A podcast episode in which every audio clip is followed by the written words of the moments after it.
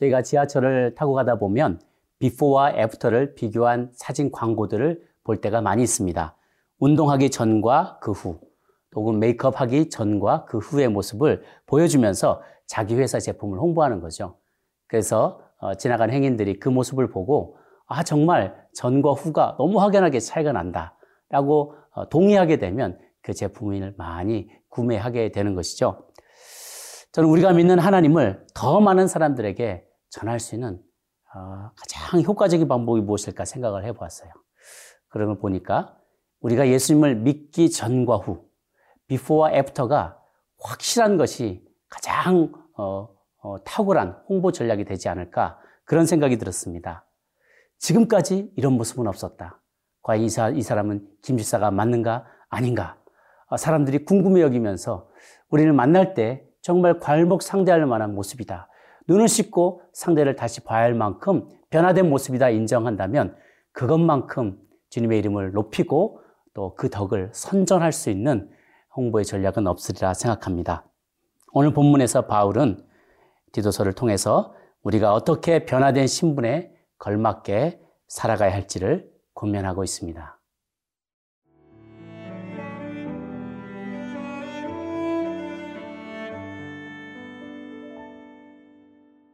디도서 3장 1절에서 15절 말씀입니다.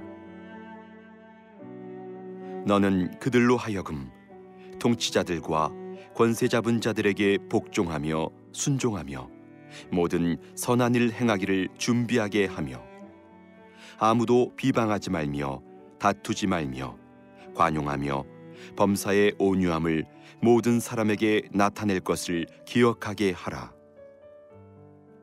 우리도 전에는 어리석은 자요 순종하지 아니한 자요 속은 자요 여러 가지 정욕과 행락에 종노릇한 자요 악독과 투기를 일삼은 자요 가증스러운 자요 비차 미워한 자였으나 우리 구주 하나님의 자비와 사람 사랑하심이 나타날 때에 우리를 구원하시되 우리가 행한 바 의로운 행위로 말미암지 아니하고 오직 그의 긍휼하심을 따라 중생의 씻음과 성령의 새롭게 하심으로 하셨나니 우리 구주 예수 그리스도로 말미암아 우리에게 그 성령을 풍성히 부어 주사 우리로 그의 은혜를 힘입어 의롭다 하심을 얻어 영생의 소망을 따라 상속자가 되게 하려 하심이라.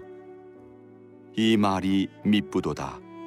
원하건대 너는 이 여러 것에 대하여 굳세게 말하라. 이는 하나님을 믿는 자들로 하여금 조심하여 선한 일을 힘쓰게 하려 함이라. 이것은 아름다우며 사람들에게 유익하니라. 그러나 어리석은 변론과 족보 이야기와 분쟁과 율법에 대한 다툼은 피하라.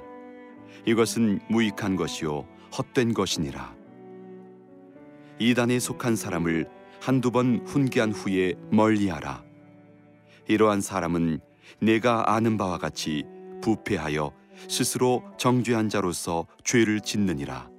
내가 아데마나 두기고를 내게 보내리니 그때에 내가 급히 니고볼리로 내게 오라. 내가 거기서 겨울을 지내기로 작정하였노라. 율법교사 세나와 및 아볼로를 급히 먼저 보내어 그들로 부족함이 없게 하고 또 우리 사람들도 열매 없는 자가 되지 않게 하기 위하여 필요한 것을 준비하는 좋은 일에 힘쓰기를 배우게 하라. 나와 함께 있는 자가 다 네게 무난하니 믿음 안에서 우리를 사랑하는 자들에게 너도 무난하라. 은혜가 너희 무리에게 있을지어다.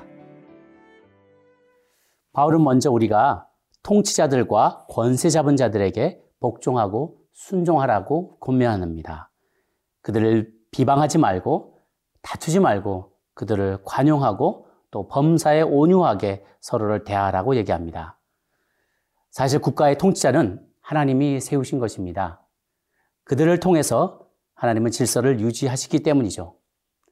그가 하나님의 뜻에 정면으로 반하는 일을 하도록 명령하지 않는 한 우리는 그를 섬기고 그에게 복종할 의무를 다해야 합니다. 또 신자는 자신의 권리를 기꺼이 양보할 수 있는 마음의 준비가 되어야 하고요. 늘 다른 이들에게 친절함과 또 동정심을 보여야 합니다. 이 절을 보니까 아무도 비방하지 말고 다투지 말며 관용하며 범사에 오냐함을 모든 사람에게 나타낼 것을 기억하라라고 했기 때문입니다. 3절에 보면 우리도 전에는 어리석은 자요 순종하지 아니하는 자요 속은 자요 여러 가지 정욕과 행락에 쾌락에 종노릇한 자요 악독과 투기를 일삼는 자요 가증한 자요 피차 미워하는 자였다라고 이야기합니다. 특히 그레이데인들을 대상으로 해서 이 말을 전하고 있는 것인데요. 우리가 이전에는 이렇게 불순종하고 어리석고 정욕과 쾌락에 속고 노예가 되었던 그런 사람이었는데 이런 악독한 우리와 같은 죄인들에게 놀라운 일이 벌어졌다고 바울은 소개하고 있습니다. 4절, 5절 함께 보도록 하겠습니다. 우리 구주 하나님의 자비와 사람 사랑하심이 나타날 때 우리를 구원하시되 우리가 행한 바 의로운 행위로 말미암지 아니하고 오직 그의 긍휼하심을 따라 중생의 씻음과 성령의 새롭게 하심으로 하셨나니라고 되어 있습니다. 하나님의 인간에 대한 사랑이 나타났다는 거예요. 또 긍휼하심이 나타난 것입니다. 하나님의 사랑과 긍휼이 나타났어요. 다른 표현을 해보자면 우리 인간의 구원에는 두 가지가 필요하다고 합니다. 첫 번째는 은혜이고 두 번째는 자비입니다. 혹은 긍휼이라고 합니다. 은혜와 자비. 영어에는 grace and mercy라고 표현합니다. 두 가지는 살짝 다른 것이죠. 은혜는 받을 자격이 없는 사람이 무언가를 받게 되는 거예요. 하나님의 사랑, 하나님의 돌보심, 공급하심, 이게 다 하나님의 은혜의 덕분에, 덕분으로 우리에게 주어지는 것이죠. 자비는 무엇이냐면, 마땅히 받아야 될 것을 면제해 주는 거예요. 마땅히 받아야 될 것을 받지 않아도 되도록 어, 우리를 보아주시는 거죠. 우리에게 어, 기회를 더 주시는 거예요. 마땅히 받아야 될 것을 받지 않도록 베푸신 자비. 그 자비의 대상, 자비의 내용은 무엇인가? 정의와 심판입니다. 마땅히 주님의 정의로운 심판 앞에, 그의 칼날 앞에 서야만 했을 우리들이었지만 하나님의 자비하심, mercy로 오늘까지 우리의 생명을 유지할 수 있게 된 것이죠. 그래서 하나님의 사랑과 자비가 우리 안에 퍼부어질 때 성령의 새롭게 하심을 말미암아 우리는 성화의 단계를 하나씩 둘씩 걸어갈 수 있게 되는 것입니다. 6절 우리 구주 예수 그리스도로 말미암아 우리에게 그 성령을 풍성히 부어 주사 우리로 그의 은혜를 힘입어 의롭다 하심을 얻어 영생의 소망을 따라 상속자가 되게 하려 하심이라. 그래서 우리를 풍성한 은혜로 의롭다함을 얻게 해주시고 상속자가 되게 해주셨다는 것입니다. 주의해서 보십시오. 의롭다 하심을 얻은 것이지 의로워진 게 아닙니다. 그렇다고 그냥 쳐주신 거예요. 그러니 이것이 은혜이고 또한 이것이 자비인 것이죠. 사랑하는 여러분, 아, 우리의 신분을 망각하지 말고 주님의 우리가 어떻게 이 자리에 오게 됐는지 잊어버리지 말고 하나님의 매 순간마다 주님의 은혜와 주님의 자비가 필요한 존재임을 의로운 자가 아니었음에도 불구하고 의롭다고 인정해 주신 하나님의 은혜와 자비하심을 기억하며 살아가는 저희가 되어야 하겠습니다.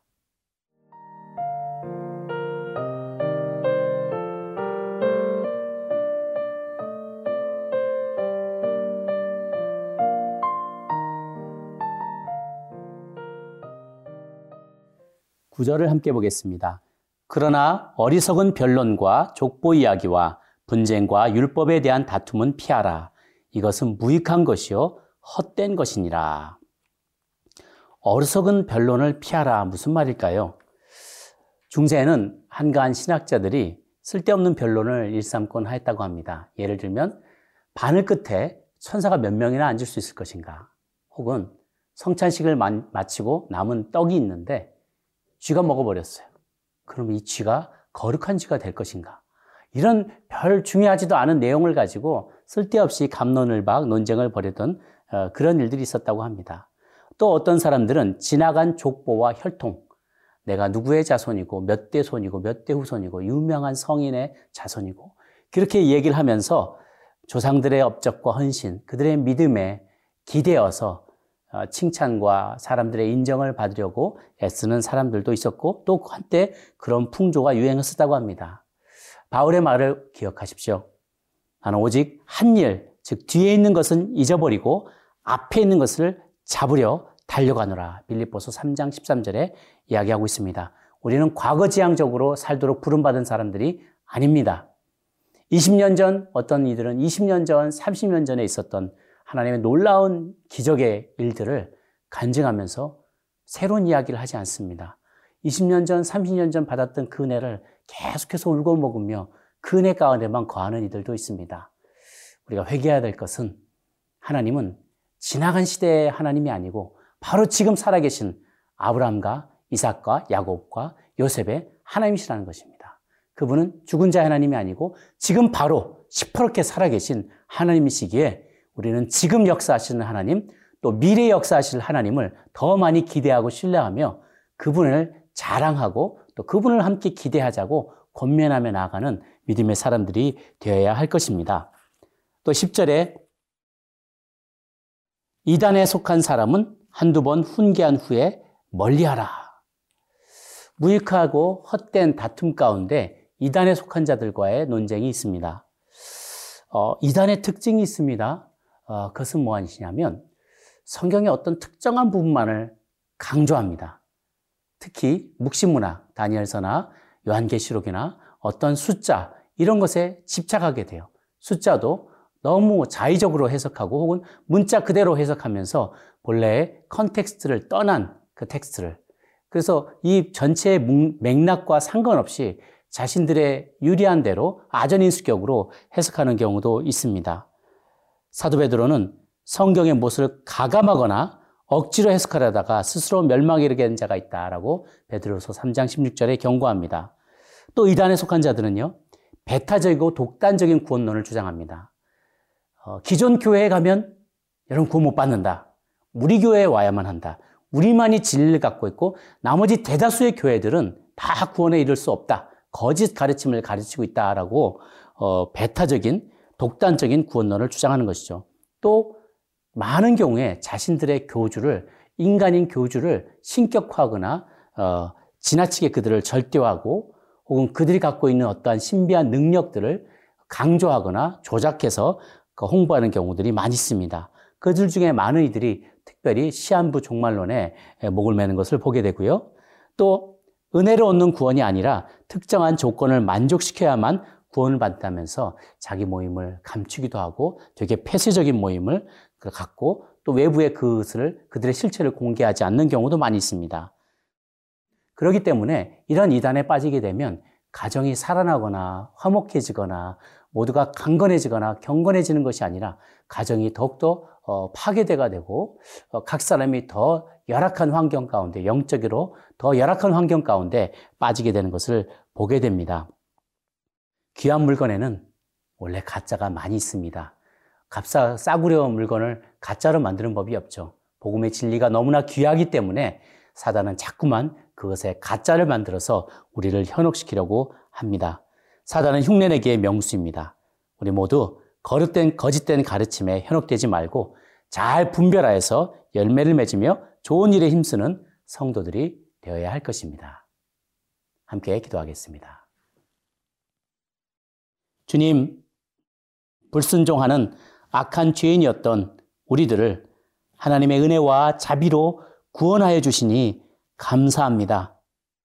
사는 날 동안 우리 모두 허탄한 논쟁이나 과거의 이야기에 매몰되지 아니하고 또 이단의 가르침에 따르며 허송세월하지 않고 날마다 날마다 성령으로 충만하여 주를 쫓아가는 믿음의 상속자들 다들 되게 하여 주시옵소서. 감사드렸고 예수님의 이름으로 기도합니다. 아멘.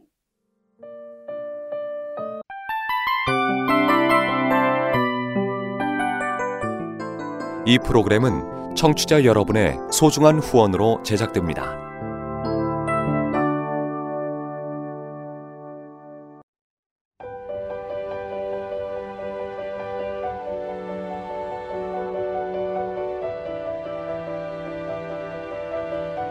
세상에는 수많은 교회들이 있지만 더 깊이 있는 말씀 강해를 찾기 위해 크기로만 교회를 선정하지 않습니다.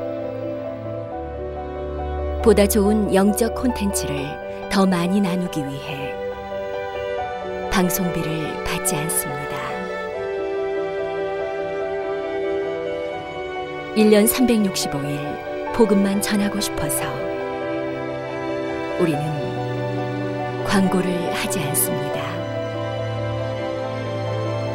온누리의 복음을 땅끝까지 CGN TV와 함께 땅끝 선교사가 되주세요.